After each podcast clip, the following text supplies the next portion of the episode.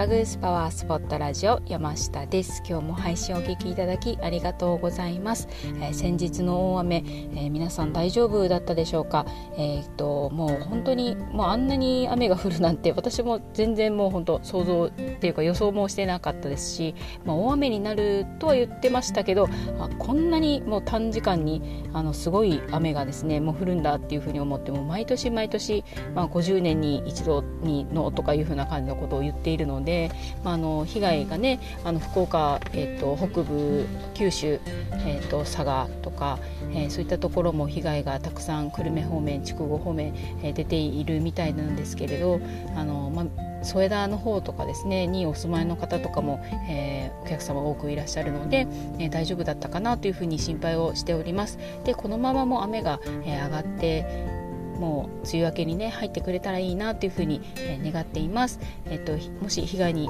あの遭われた方いらっしゃったらもう心から、え、お見舞い申し上げます。で、えっ、と今日のですね、えお題は何にしようかなっていうふうに考えた時に、えーと、ほうれい線それから、えーと、たるみを目立たなくする方法についてお届けをしたいなというふうに、えー、思います。で、あのーっていうのがですね先日お見えになったお客様でで1ヶ月前に、あのほうれい線のを目立たなくする方法を私あのスキンケアの方法と合わせてお伝えをしていたお客様がいらっしゃったんですけれどで、えっと、それをあの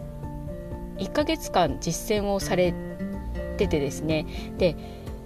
あのお見受けした時にほうれい線結構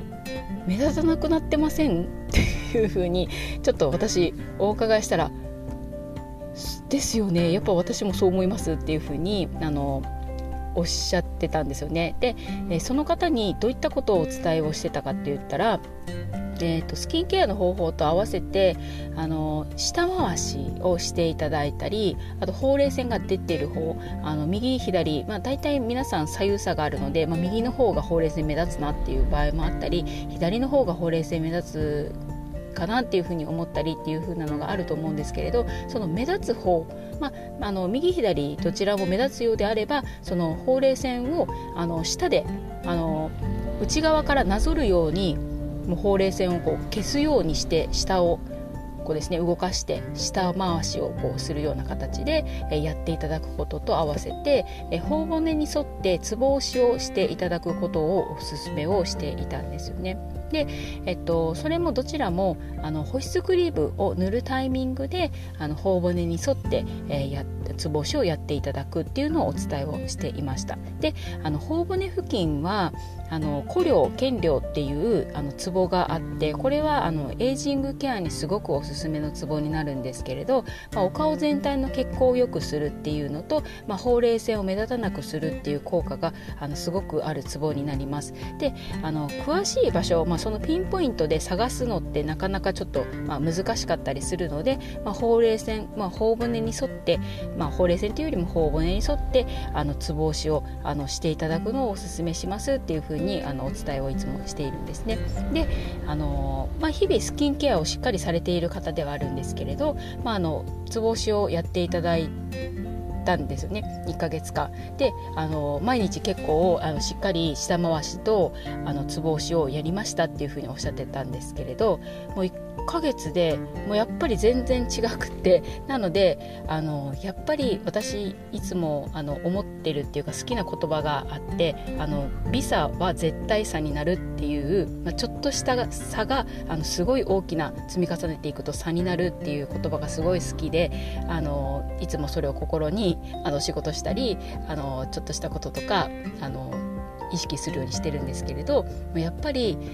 ちょっとした積み重ねがもう本当に大きな差になるなっていうふうに思いました。でなかなかその毎日毎日やることってあの続けるのって難しいなっていうふうに習慣化するのって難しいなっていうふうに、まあ、感じることもあの多く皆さんあるかというふうに思うんですけれど、まあ、あの習慣化のコツはあの今やってることにもう今習慣化されていることにくっつけてやることっていうのがあの習慣化のをするコツっていうふうに言われているので例えば、まあ、あのお化粧水とか保湿クリームって毎日つけるっていうのは皆さん絶対されていると思うんですよね。であのその今やっていることにくっつけてあのつぼ押しとか、え下回しっていうのを、えやっていただくともう本当に習慣化されやすくて毎日もう無理なく続けることができます。であの今やってないことを新たにやるのって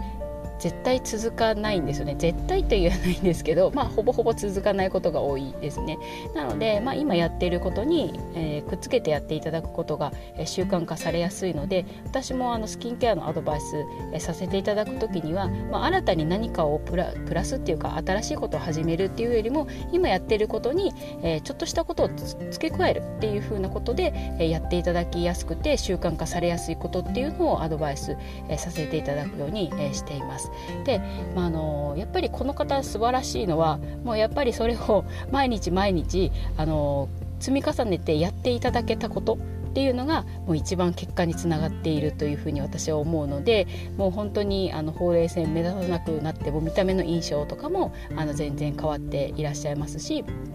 あの、まあ、それがすごく私としてもあの嬉しいなっていうふうに、えー、結果が見えてですね、えー、嬉しいなっていうふうに思っています。なのでもう本当にあのちょっとしたことの積み重ねなんですけれども、まあ、やっぱり今日が明日以降の未来のお肌を作っていくのでもうぜひですねあの本当ちょっとしたことなんですけれどあの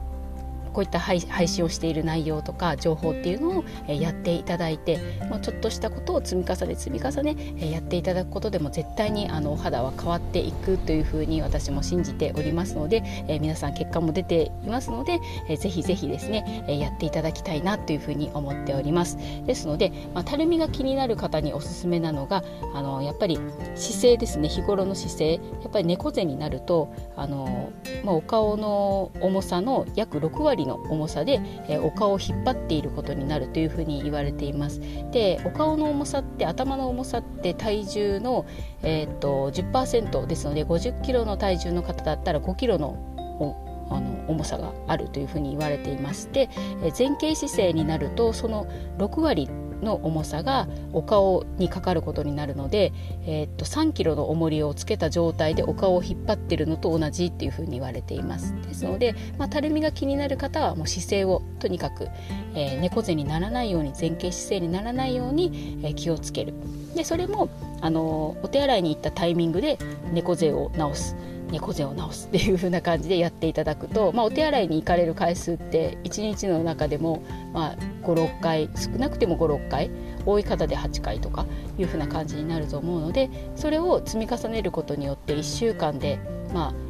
えー、と何十回っていう風な猫背を治すタイミングを作ることができますよね。っていう風な感じで、えー、やっていただいたりであとほうれい線が気になる方は、まあ、下回しそれから、えーと、頬骨に沿ったつぼ押しを、えーと保湿クリームを塗るタイミングで、えー、押していただくっていう風な感じで、えー、やっていただいたり、まあ、あの下回しをするタイミングとしては、まあ、テレビを見てる時に下回しをするとか、えー、スマホを見ながら下回しするとかあとメイクをする時に、えー、下回しを一緒にするとかいう風な感じで、えー、いつもやってることにくっつけてやっていただくと習慣化されやすいかなというふうに思います。なのであのぜひですねあのやっていただいて実践された方がすごく結果が出ていらっしゃるのでもうぜひぜひ、えー、から、えー、始めてみていただけたらというふうに思います。ということで、えー、今日も、え最後まで配信をお聴きいただきありがとうございます。えまたお耳にかかれることを楽しみにしております。いつもありがとうございます。